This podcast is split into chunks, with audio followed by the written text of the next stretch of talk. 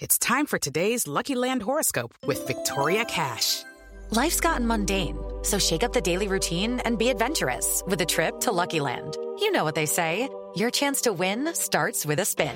So go to LuckyLandSlots.com to play over 100 social casino-style games for free for your chance to redeem some serious prizes. Get lucky today at LuckyLandSlots.com. Available to players in the U.S., excluding Washington and Michigan. No purchase necessary. VGW Group. Void where prohibited by law. 18 plus. Terms and conditions apply.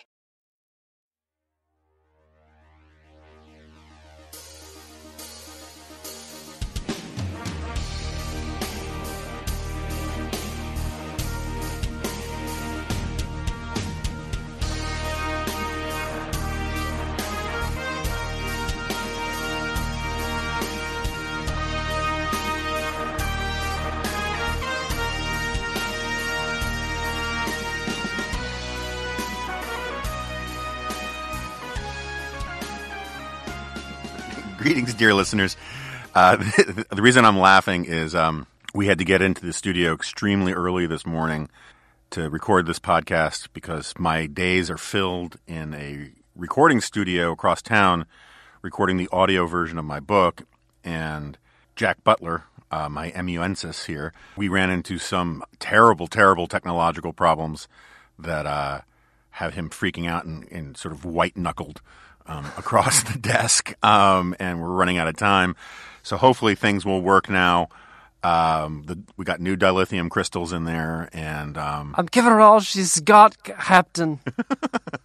um, so um, yeah. So if if if if I sound froggy in my voice, that's because I've been doing this uh, voice recording, the audio version of the Suicide of the West, my book that's coming out, and it's you know, it's it's not a great analogy, but it's kind of like childbirth. I did this once before, and I completely forgot how awful a process this is. It's just it's unbelievably brutal. And this time I have what they call a audiobook director, who like literally is.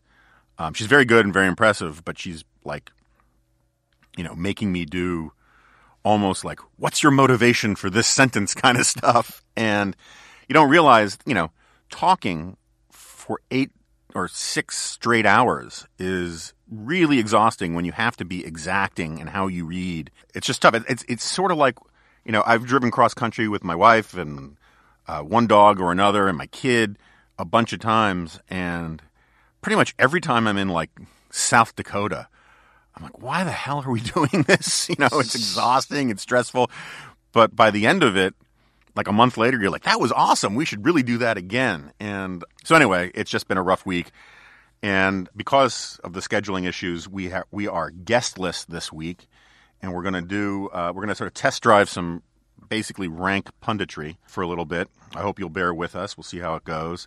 Um, I'm going to try not to stress my voice too much um, because I have a lot of talking ahead of me. It was funny. So yesterday in the studio in the during our lunch break, I'm eating some soup because they want you to have warm liquid stuff to keep your voice from going um, bad. And uh, out of nowhere, I hear, "Is that TV's Jonah Goldberg?" and it was Brett Baier, Oh. who was in there. Of course, I'm I'm looking like I um, I should be asking people for uh, for money on you know under the expressway, and he's there in his crisp shirt and tie recording his audiobook for his Eisenhower book, which comes out in May and sounds like it's going to be really good. And I was like, dude, this is brutal. And he was like, oh my God. You know, and he says, and and I talk for a living. I mean, you know, he's like, I read from, you know, pages for a living and it's just tough. And like, I had to borrow a t-shirt from somebody yesterday because the button-down shirt I was wearing was rustling too much every time I moved and the mic would pick it up. Um, much more exacting standards than we have here at the Remnant podcast. I'm not surprised that Brett looked very good when you saw him because I don't. Does he ever not look like that? Doesn't he sleep in in in suits? I, I've, I've, I've, I don't think like Steve Hayes knows Brett really well, and I'm sure Steve has seen him from their college days looking disheveled or something. But I've never seen it. Um, it's he's sort of like Brett's sort of like um that scene in Anchorman where Will Ferrell, you know, Ron Burgundy is sort of drunk and homeless, and then he gets the call to be back on TV, and he walks into the bathroom and instantaneously comes out perfectly coiffed and dressed. Or the scene in the Simpsons that Tom Wolfe is in when he gets something on his on his suit and then he tears off the suit and there's another suit underneath that suit. That's right. You know, you know, Tom Wolfe, his suits are all bespoke, and I think he's the last guy in Western civilization who uses cloth buttons. What? Yeah, it's, there's some sort of special buttons on his suits that like you cannot get off the rack or something like that. So anyway, uh, the exciting news for some is that this is CPAC week, and I will not be attending CPAC. I was not invited to CPAC, so the idea of voluntarily going there and being accosted by the MAGA crowd leaves me cold. Plus, I got to do this studio stuff. And you know, it's funny. Last year, I was talking. Well, the other morning, I was talking to uh, Hugh Hewitt on his radio show, and he was he even Hugh is sort of concerned with the turn that CPAC is making because they they've invited Marion Le Pen to speak, and so it's funny. It reminds me of you know last year, Kellyanne Conway had said that it really should be called TPAC. Or it will be called TPAC. It will be called TPAC, as in Trump PAC. Um, and she was kind of joking, uh, even though there was more than a little truth to it, even last year. Um, but this year, I think it's it's just the case. It is super Trumpy through and through.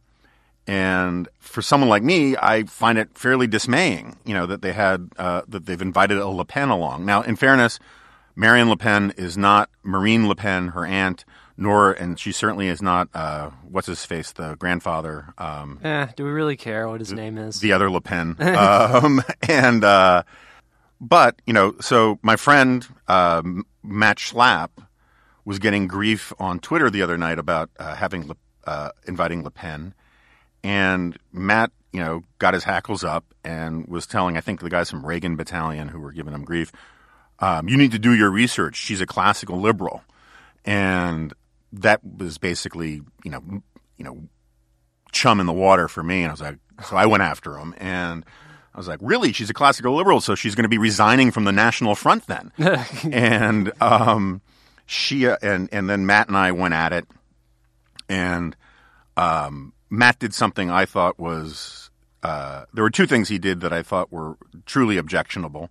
One, uh, as a personal matter, rather than actually defend the decision on the merits or, or respond to my uh, pointed criticism, he instead did this thing where he says, you know, the best thing is that we got both of our wives on the Trump train. Now, for those who don't know, my wife is a speechwriter for Nikki Haley, and she loves her job and she loves Nikki, but she's also entirely irrelevant to all of this. And I don't, you know, whenever I have to write about Nikki Haley or the UN and stuff, I will always do the full disclosure, just like I used to have to when she worked for Ashcroft. But, you know, her career is her career, and my career is my career. And it felt to me like there was a bit of a veiled, hey, that's a pretty nice job your wife's got there. Be a shame if something happened to it. And, you know, because it's not exactly beyond the realm of comprehension that Donald Trump or one of his loyalists would say, what the hell is Jonah Goldberg's wife working in this administration for? And I made uh, off offline um, through DMs, I made my um, concerns known to Matt quite explicitly. And uh, he denies that there was anything like a threat involved in all of it, and I'll take him at his word. But then again, if if things turn out badly for her, I will return to this issue vociferously. Um, but then on the merits, you know, uh, I, I think Matt still rankles at the fact that I was one of the chief voices criticizing CPAC last year for inviting confessed. He's not a pedophile. He's a what's the word? A pibophile, a, something a, like a phebophile, I think it it, is, right? yeah. Someone who um, enjoys, defends, celebrates older men having sex with underage, but not necessarily prepubescent children. That. Very fine ha- hairs to be split on this issue, apparently. But there are hairs. I think that's the key issue. and um, uh, and so rather than so the, so Matt's position is, um, and Matt is a forceful advocate and apparatchik of the of CPAC. Uh, Matt's position was when when when speakers are criticized, both with Milo and now with Le Pen, his position is, oh well, CPAC is the whole point of CPAC is to be an open forum with an exchange of ideas and debate, and we have to, you know. allow for uh, the free exchange of, of ideas and, and, and issues, and we don't all have to agree in lockstep. And as I and a lot of other people pointed out, that's an interesting standard when basically no one who is critical of Trump, with the exception of Ben Shapiro, is on the agenda. You know, people asked him, you know, was Mitt Romney invited? And Matt sort of glibly just says, oh, well, we didn't know what state to send his invitation to. Ha ha ha. Um, but there's no Jeff Flake. There's no George Will. Uh, there's no Rick, Rick Brookhiser, who I'll talk about in a minute. There's just um, one sort of nationalist or or Trumpist after another, and you can't have it both ways. You can't say, "Oh, we just believe in free speech, and we're not one of the we're not like some college campus where we're afraid of open debate," and at the same time, uh, in order to def- you know to de- in order to defend having um, a representative of the National Front of France in or uh, having Milo um, on the agenda, but then all of a sudden claim that conservatives who have a different point of view than Donald Trump are verboten. You know, which is it? And I think this sort of gets to the thing that I really have a problem with CPAC in general these days. There are a lot of great people at CPAC. A lot of my friends are at CPAC. You know, I've, I've said for years and years and years that even though I kind of I, I kind of don't like the Star Trek convention aspect of it, if we didn't have CPAC, it would be necessary to invent it because it's a it's basically an industry convention and it's a great place for people to make contacts, to network, um, to share ideas, to promote their stuff. And I don't begrudge anybody for doing all of that. But I do think it's become sort of symbolic, and this is what I was telling Hugh the other day. It's become symbolic of um, what could be called sort of conservatism Inc. And and conservatism Inc., I think, is a hot mess these days. You know, conservatism in many ways is a victim of its own success. The outsized role of Fox News, and I, I will defend to the death the news, size, news side of Fox News. I think everybody knows that I have my strong opinions about a lot of the nonsense that goes on on the opinion side. But that's the tail that's wagging the dog these days. You know, and they have a panel at CPAC with frickin' Jim Hoft, or AKA Gateway Pundit who is essentially, you know, on the loony side of Infowars. And and I just think it's it's it's sort of sad. And you know, and so this sort of brings me to this really wonderful essay that's in the current edition of the print National Review, though you can find it online, and it's by my friend and colleague Rick Brookhiser. And it's it's an essay on the 10th anniversary of, of Bill Buckley's death. And so Rick basically says the conservative movement's dead. Um, certainly, the conservative movement of Bill Buckley is dead.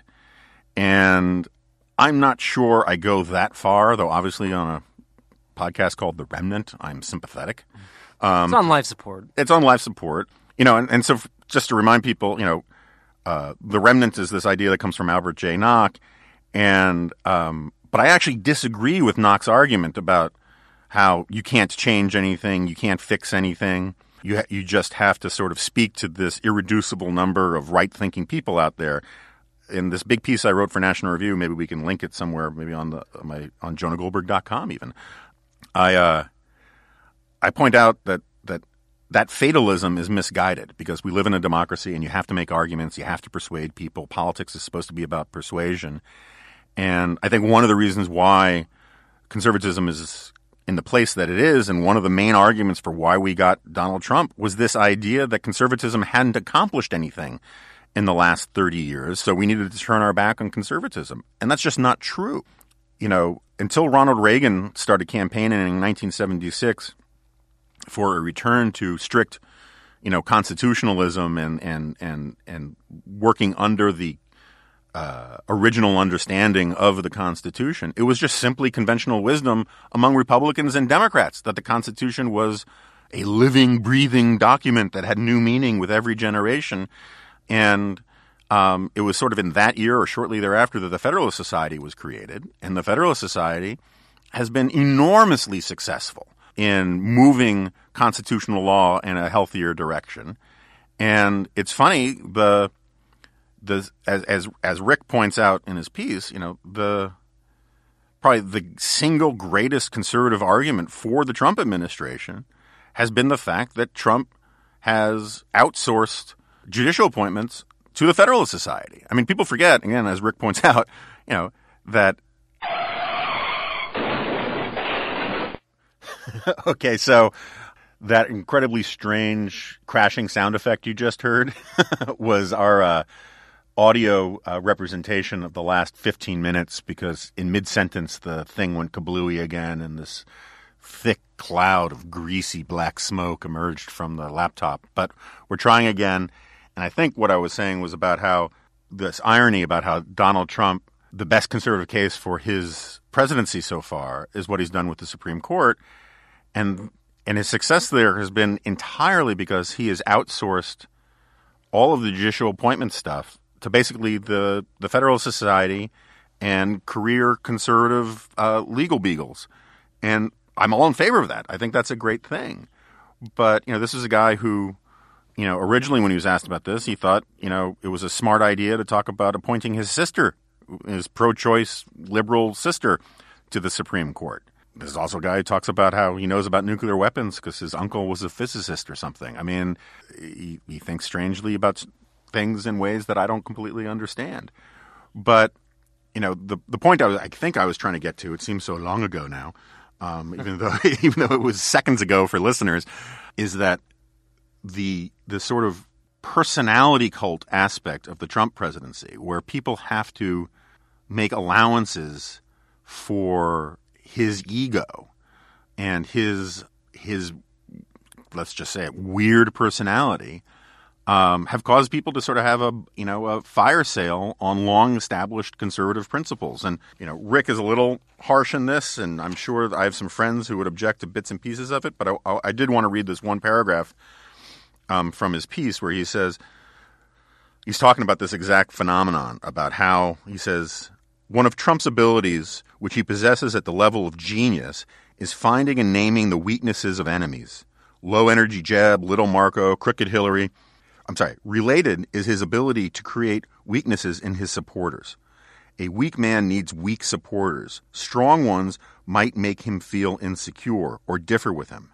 And so, whether from design or simply because it is the way things work, Trump's conservative admirers have had to abandon and contradict what they once professed to hold most dear. And then he runs through a list. He says, The most egregious example is the religious right. The religious right is the latest version of an old model of American politics, variously incarnated by Puritans, abolitionists, and Williams Jennings Bryan. It, like its predecessors, has argued that America and individual Americans need to have a godly or at least moral character to survive. Now the religious right adores a thrice married cad and casual liar. But it is not alone. Historians and psychologists of the martial virtues salute the bone spurred draft dodger whose caisson was not catching the clap. Cultural critics who deplored academic fads and slipshod aesthetics explicate a man who has never read a book, not even the ones he has signed. Followers of Harry Jaffa, the most important Lincoln scholar of the last 60 years, rally around a Republican who does not know why the Civil War happened. Straussians, after leaving the cave, find themselves in Mar a Lago. Econocons put their money on a serial bankrupt. It's rough, but there's a lot of truth in all of that. And and he's he's saying all of this in the context of Bill Buckley, who look had an adversarial relationship with the Republican Party. Um, he had an adversarial relationship with other conservatives. Um, he actually, you know, this this there's this this impulse now on the right which says that internal disagreements are a sign of weakness. And I've been writing for 20 years about how the conservative, conservative movement came to power in part because we were willing to have arguments among ourselves, um, that we question our dogma. You know, there's this reigning cliche out there that conservatism is closed minded and dogmatic, while liberalism is open minded and pragmatic. And I've argued this is what my book Tyranny Cliches was all about, that it's really closer to the reverse. That, you know, conservatives are constantly debating where our, our dogmatic lines should be drawn. Conservatism is entirely about comfort with contradiction and understanding that all good things have a downside and all bad things have an upside you know that you know we constantly talking about where are the trade-offs between liberty and order between freedom and virtue that's what fusionism is all about is this idea of trying to meld together two essentially contradictory concepts and f- use it as a way to figure out how to think about living in the real world. And instead, now it's just all of this party line stuff. And it creates a climate where, you know, the shouters are the uh, ones driving everything. And uh, you can see it all around us. I mean, so it's funny, uh, you know, uh, uh, Dinesh D'Souza seems to have, at least the, the person who handles his Twitter feed, it seems to have lost his mind. And he is tweeting just these reprehensible and idiotic things. And I don't really understand why he's doing it. And but it does seem to be part of a sort of a larger phenomenon. You know, we like to talk a lot about virtue signaling, where people like to wear on their sleeve how enlightened and wonderful they are. But there's this weird thing going on on the right, and I think it also exists on the left, um, which I think you could call vice signaling. Sort of your willingness to put your thumb in the eye of your opponent and say the most outrageous things just to get a reaction. And I don't, I, I, I don't get the point of it other than a sort of entirely cynical, sort of uh, real world version of sort of clickbait strategy. That if you just create a stink and stand your ground and defend the indefensible, you'll get a lot of attention. And I want, you know, I've been, I've done some of that kind of stuff when I was younger, and I understand there are times to be provocative, but as a as a modus vivendi, I find it kind of gross and unfathomable.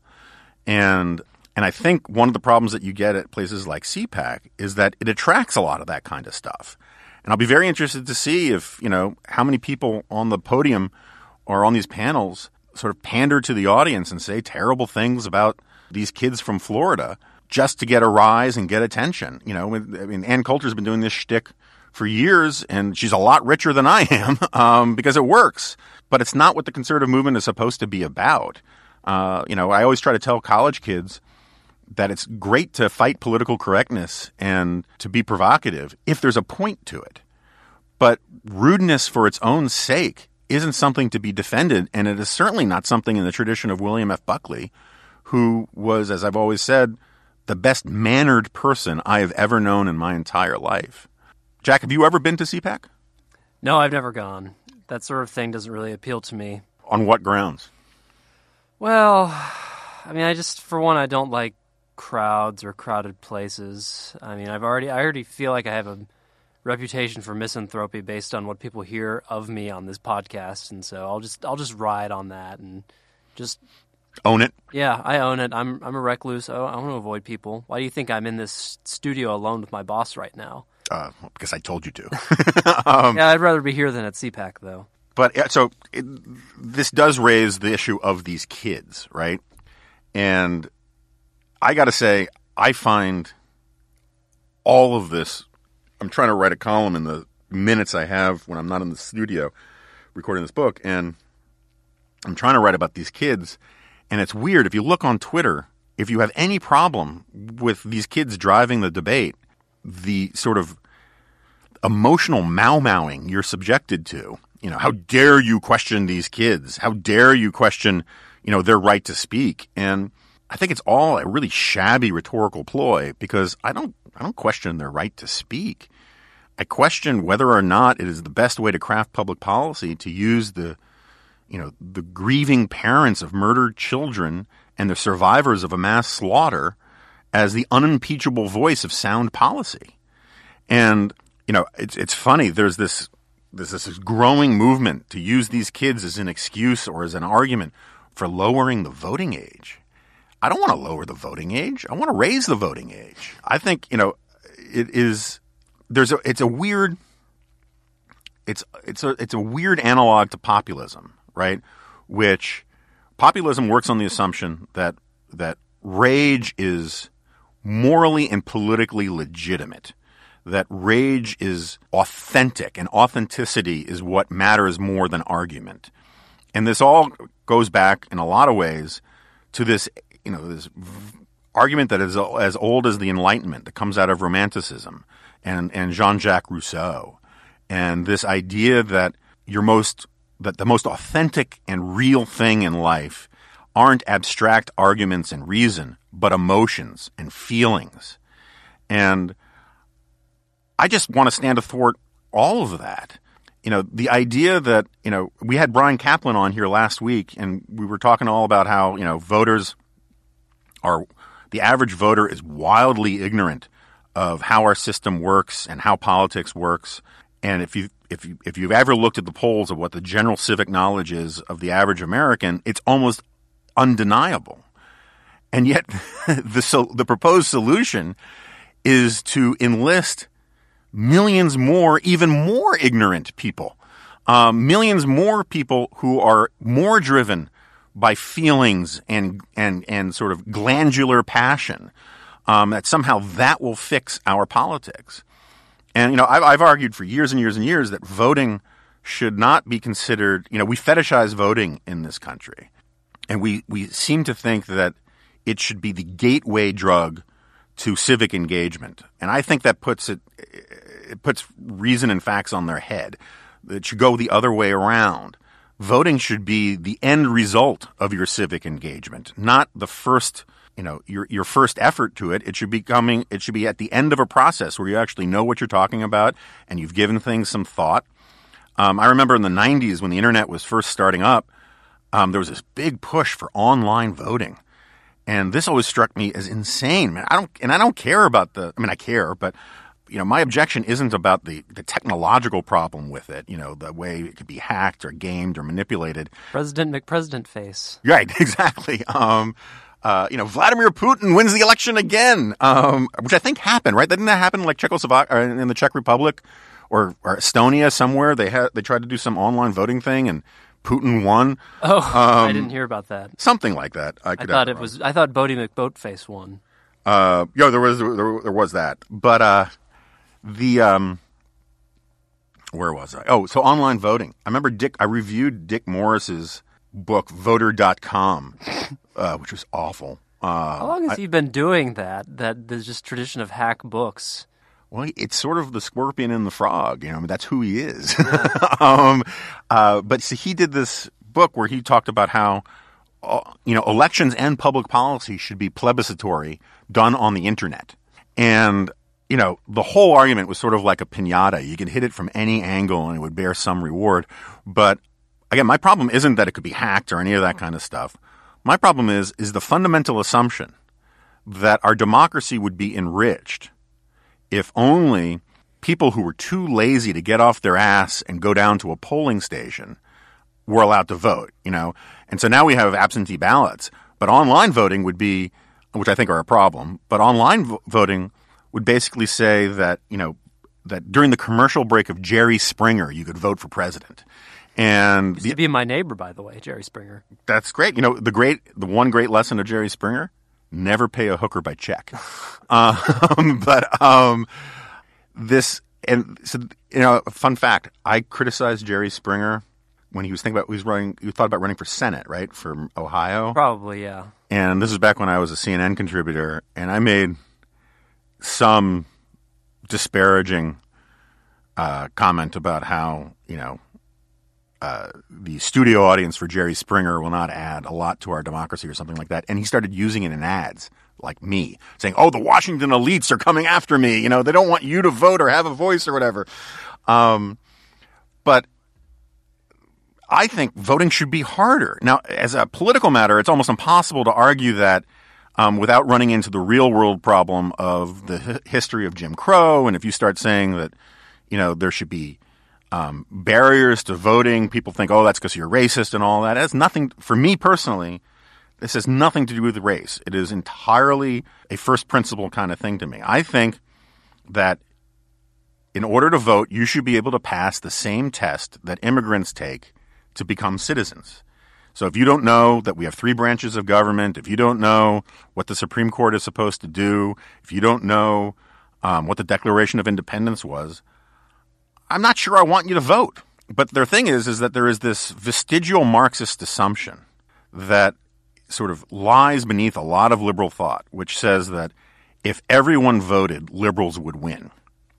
And that's why we must always push for greater and greater and greater expansions of the franchise. That's why Jon Lovett and these people on Twitter are talking about lowering the voting age because the assumption is if we just got young people in, young people are passionate, young people are idealistic, and therefore liberals will win. Well, in the context of guns, first of all, I mean, uh, Charlie Cook makes this point. Young people don't disagree, don't differ from older people when it comes to the issue of guns. Uh, you know, the same split that exists for 40 year olds exists for, for 18 year olds. But moreover, you know, my, my problem with it is it's sort of a kind of power worship. It's this idea that if we could just, in, you know, enlist youth into all of this, our side will win. And it's also just empirically untrue. I mean, uh, according to political scientists, if every single person was required to vote, it probably wouldn't change any, you know, it, it wouldn't change elections to any marked degree. It might in like big blue states where you have these concentrations of people in terms of who in the Democratic primary wins something. But at the national level, it really wouldn't change anything. You know, it's it's amazing how people don't think this through.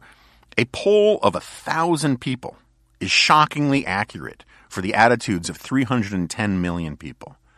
But somehow people think that an election of 100 million voters isn't accurate in terms of in terms of representing the attitudes of the country at large. Anyway, I'm sort of I'm rambling here and we're running out of time. There were other things that we wanted to talk about, right, Jack? Yeah. Do you want to do you want to say anything about Russia, about the Ruskies, the Russians, as we're now all calling them these days? Russia, Russia, Russia. Yeah. So I wrote a column earlier this week arguing that I don't, you know, I, am still waiting to hear what Mueller has to say. I'm not a big, I don't have, a, I haven't invested a lot in the Russia stuff one way or the other. Uh, it seems to me that there are an enormous number of people who are desperate to win the race to be wrong first. Always a very competitive race. Yes, and it's always live tweeted. um, but um, here's my basic theory about what happened with Russia, and I think that it, it's everything that we've learned so far tends tends to confirm it. First of all, I think Paul Manafort is a fundamentally corrupt, horrible person who spent his life helping dictators around the world. I think that he will probably go to jail, but his involvement on the Trump campaign has more to do with the fact that Trump had a very hard time getting quality people to work for him. And Manafort, particularly at the time when they were uh, heading to the convention, um, was a master of, a legitimate master of sort of working the delegates. And they were afraid that never Trumpers were going to somehow steal the nomination at the convention. And Manafort was sort of perfectly positioned to take over as campaign manager. And so they hired Manafort, and his Russian corruption stuff, I think, is real. But I don't think that, you know, Donald Trump was a. I'll, let me put it this way. I will be very surprised if there's evidence that Donald Trump was openly colluding with the Russians in order to somehow steal this election. These indictments that came out this week, a lot of it is really shockingly amateur hour stuff. You know, it's it's Jesus and Satan like arm wrestling over the election. No, Hillary and Jesus. Hillary is it Satanic Hillary? Hillary? Well, but I repeat myself. Jesus. um, and um, you know, and a bunch of stupid memes on you know photoshopped memes on Twitter and Facebook don't count as a as proof that the that Trump lost the election because of Russian interference or any of that kind of stuff, and they don't they don't go to, towards proving collusion either. So here's what I think happened. I, I think Donald Trump thought he was going to lose. I think Donald Trump generally has a man crush on Vladimir Putin, but more specifically, he is long he has a lot of business dealings with Russia. He's been looking to get approval to build this thing in Moscow for a long time. And so he didn't want to say anything bad about Putin on the campaign trail because he didn't want to foreclose business opportunities. And I certainly think Trump is morally capable of having colluded with the Russians, but that's different from actually having done it. You know, he, he did say on television in front of an audience that he hoped Russia would do more hacking. To me, you know, that sort of is the, the best single obvious case of collusion, but it was sort of open collusion. It was sort of like what H.G. Wells would call an open conspiracy. He made it clear that he would like to see Russia do more of this stuff. It wasn't a back channel kind of thing. And and so I think, you know, the, the response to all this is always, well, but look how much how desperate he is to kill the Mueller probe. And I think he is desperate to kill the Mueller probe. And I I think it's he's desperate for three reasons. One, I think he's really furious about the Mueller probe. He thinks it's terribly unfair. You know, leave aside the fact that it's his fault there is a Mueller probe because he fired Comey and he said all these things and he talked about how he had tapes and he basically created the predicates that made it impossible not to have some sort of investigation into all of this. But secondly, I think that he he is terrified that Mueller is going to find something else. You know, it's sort of the analogy I always try to work with is like imagine if like when you're a kid, your parents, you know, search your room and they find something that they, you know, that that you're not supposed to have. I don't know, a bag of weed, the head of Alfredo Garcia, whatever, you know. And the natural teenage response is to be furious at how unfair it was that they violated your privacy. And, you know, the, the proper parent, the proper parental response to that argument is tough noogies. Who cares, right? But you want to sort of pound the table about the unfair process. Um, I think that's how a big part of what, what Trump feels is that, you know, Mueller is going to go find something. I don't know if it's, you know, Steve Bannon says this is all about money laundering, and this is one of the few times I think you can credit Steve Bannon.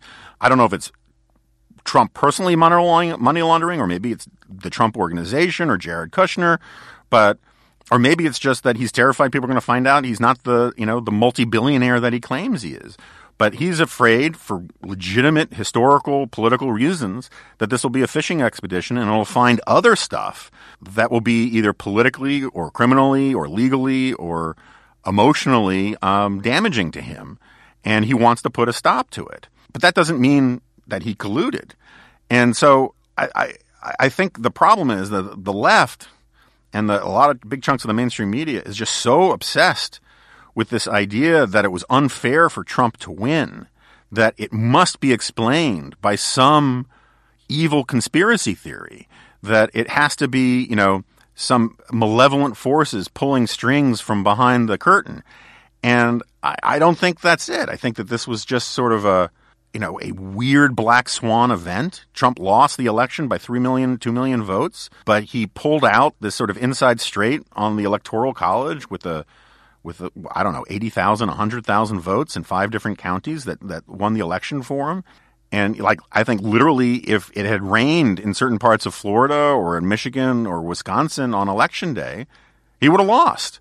And but you can't but there are lots of people who can't who just cannot get their heads around the idea that what they think was a very bad thing happened for because just life's weird and weird things happen and so they've invested in the, the Mueller probe all of their hopes that this is going to prove that, you know, the, the stonecutters or, you know, Big Egg or the Russians are behind all of this and, and validate all of their freakouts for the last, you know, 13 months. And I just don't think that's going to happen. It doesn't mean that Mueller won't find really interesting stuff. I just, I just very much doubt that he's going to find some smoking gun that proves that Trump knowingly colluded with the Russians.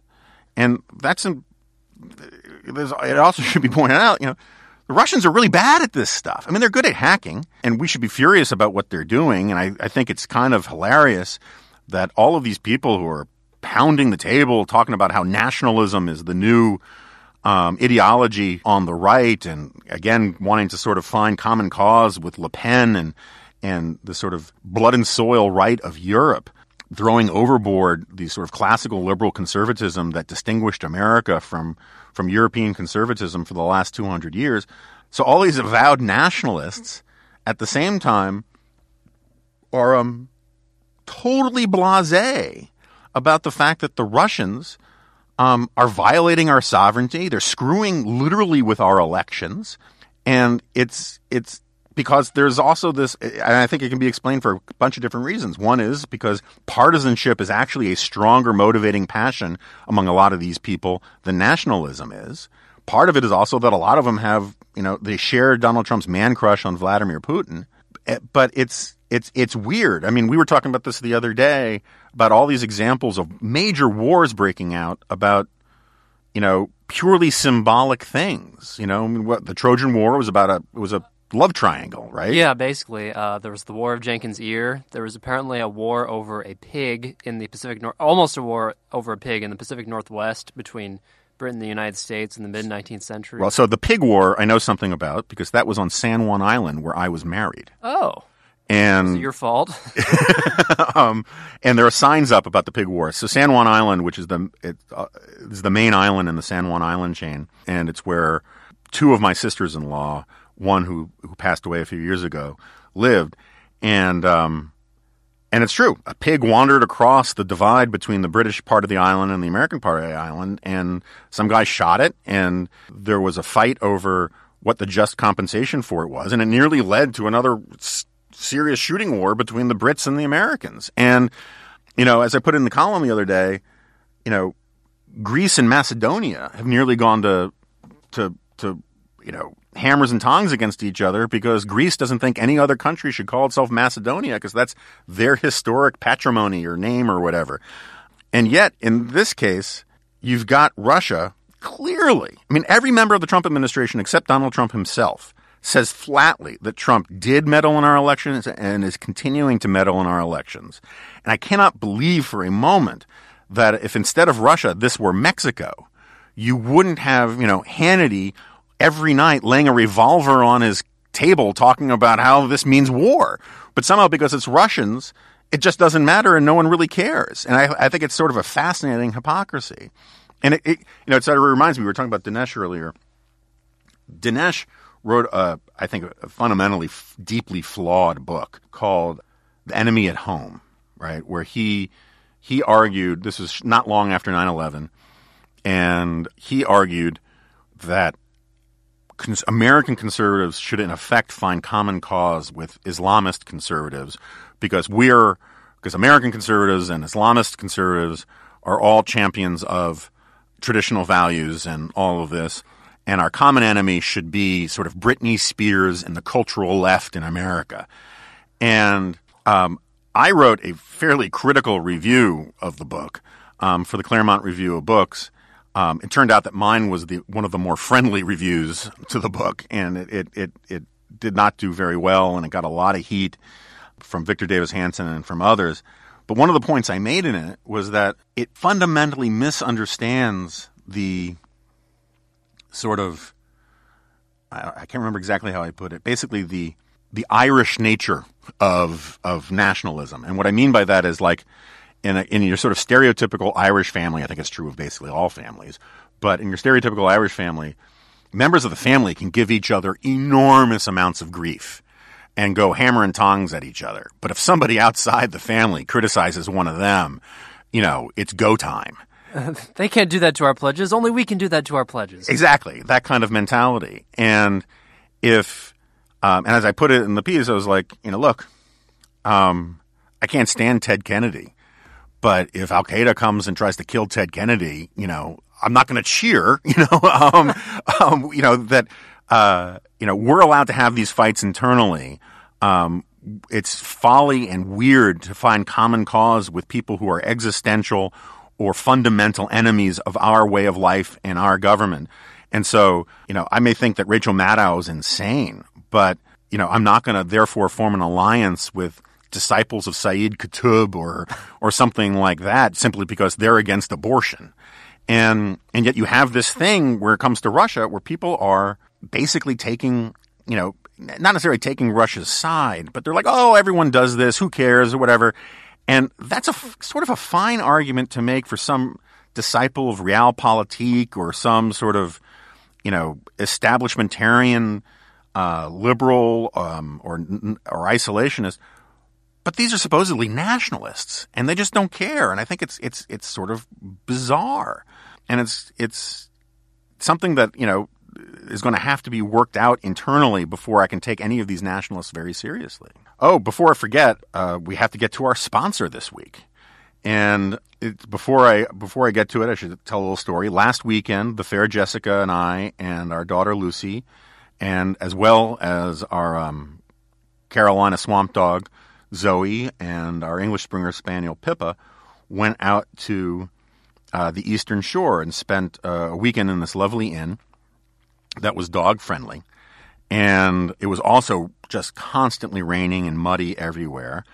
And it was brutal trying to keep the room clean, trying to keep the dogs dry, um, and all the rest. But we had a wonderful time.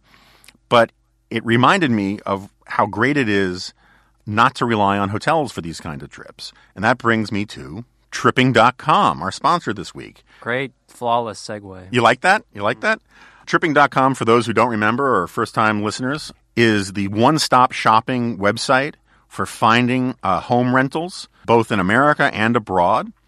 Um, it's sort of like the uh, it's the Trivago of home rentals, and I'm a huge fan of of renting places um, where you can actually relax. Where particularly if they allow dogs, some houses don't, some do, but if they do, you know, it makes it easier. Um, not just to have dogs and travel with your dogs, but it also makes it easier to clean them because actual homes tend to have hoses outside that you can use, um, and garages and, and bathtubs that you can use without feeling guilty or terrified that you're going to, you know, get dinged, dinged or fined from the hotel. And so what tripping.com is, is it aggregates all of the uh, vacation property rental places in one site. With tripping.com, one search lets you filter compare and sort over 10 million available properties on trusted sites like VRBO, TripAdvisor, Booking.com, and more. Don't wonder if you're getting the best deal. You'll save an average of 18% per night by booking your vacation with Tripping.com. So don't forget, if you want to save time and money while booking the perfect vacation rental for your next trip, head to tripping.com slash dingo today. That's T-R-I-P-P-I-N-G dot com slash dingo. Tripping.com slash dingo. All right, so um, we should probably get to the various and sundry portion of the um, of this podcast, so I can get out of here and and just destroy my voice even more. Are you watching anything interesting these days? Uh, against your advice, I actually watched uh, the Cloverfield Paradox. Did you disagree with my take? No, it was so bad. Uh, it was kind of sad though because the premise of astronauts in space being in a space station and then the Earth disappearing.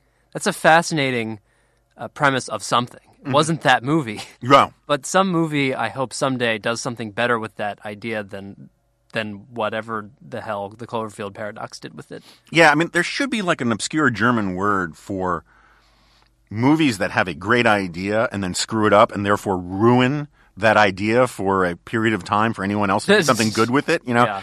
I mean, I am still filled with rage about what they did with the Highlander series.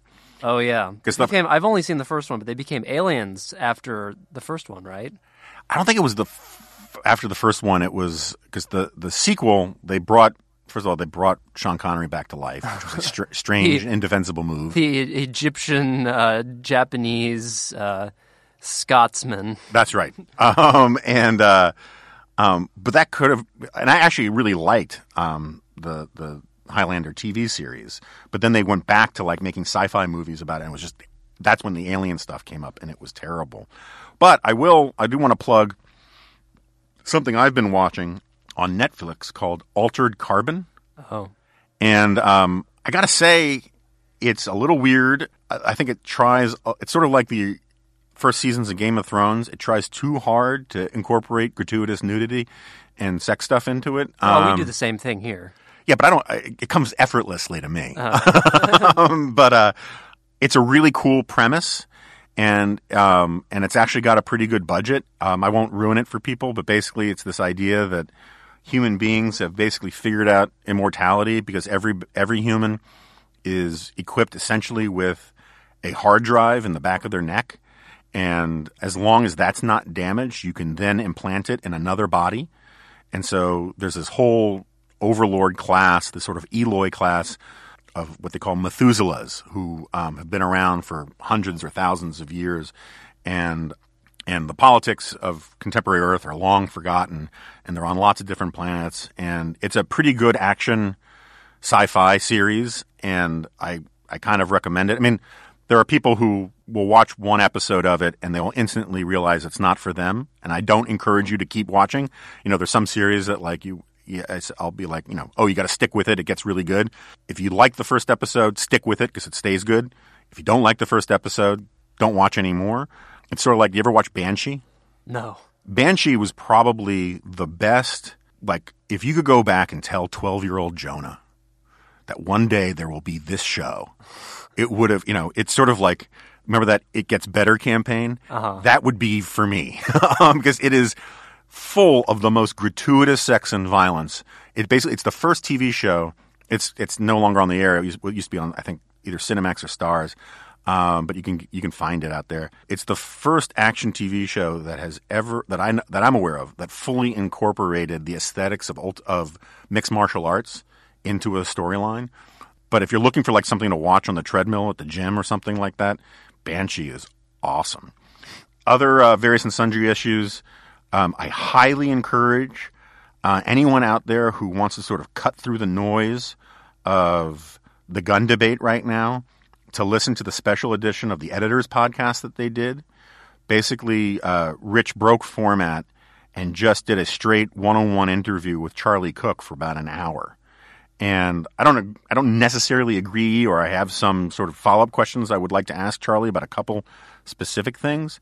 But in general, I think it was like a legitimate public service. It was uh, incredibly useful. Charlie's very good about confessing his biases and characterizing. You know, he passes all the Turing tests where he characterizes the other side's positions fairly, and it it sort of walks you through um, the actual state of the gun debate, both in terms of tech, the technological aspects and the security aspects, but also the constitutional aspects and the legal history. And I thought it was really, really well done. And he has such a lovely accent. He does. It's mellifluous, though every now and then he says things like maths and Or and- lift. yeah, and he and he in his he says patent in in you know like he says I think he calls patents patents or something. I mean, just some of that stuff is just outrageous, and you know now that he's going to be an American citizen, he has to stop. But in, in general, it's it's really a great podcast. And other than that, please keep the reviews and comments coming. Uh, we're going to go back to sort of normal format stuff next week. Um, I hope. And I'm still toying with this idea of sort of doing maybe maybe not like today's, but a sort of second, shorter rank punditry version of this podcast once a week. So we do two a week because I think frequency would help sort of uh, continue the growth in listenership and subscribers. Please, if you haven't subscribed at one of your finer podcast platforms, please subscribe and uh, send questions and comments to our email address, which is TheRemnantPod at gmail.com. Yeah. Or to the Twitter robot at Jonah Remnant. That's right. Oh, and so show notes, like when I when I referred to like Rick Brookhiser's thing or some of these other things, are going to go up basically on the blog portion of my website, jonahgoldberg.com. Easy to remember. That's easy to remember. And um, oh, and for all the people who have pre-ordered uh, Suicide of the West, thank you, thank you, thank you, thank you. It's flattering, it's important, and it's really encouraging. And if you haven't and you're inclined to do so, please do. This podcast is free. Um, so if you feel like, and so is the G file and all sorts of other things that I do. So if you feel like there's a way to compensate me and my efforts, uh, buying the book would be a great way to do it. And uh, that's it for this week. So anyway, thank you all to everybody. Thanks for tuning in, and um, I'll be back at you next week. And thank you, Jack. You're welcome.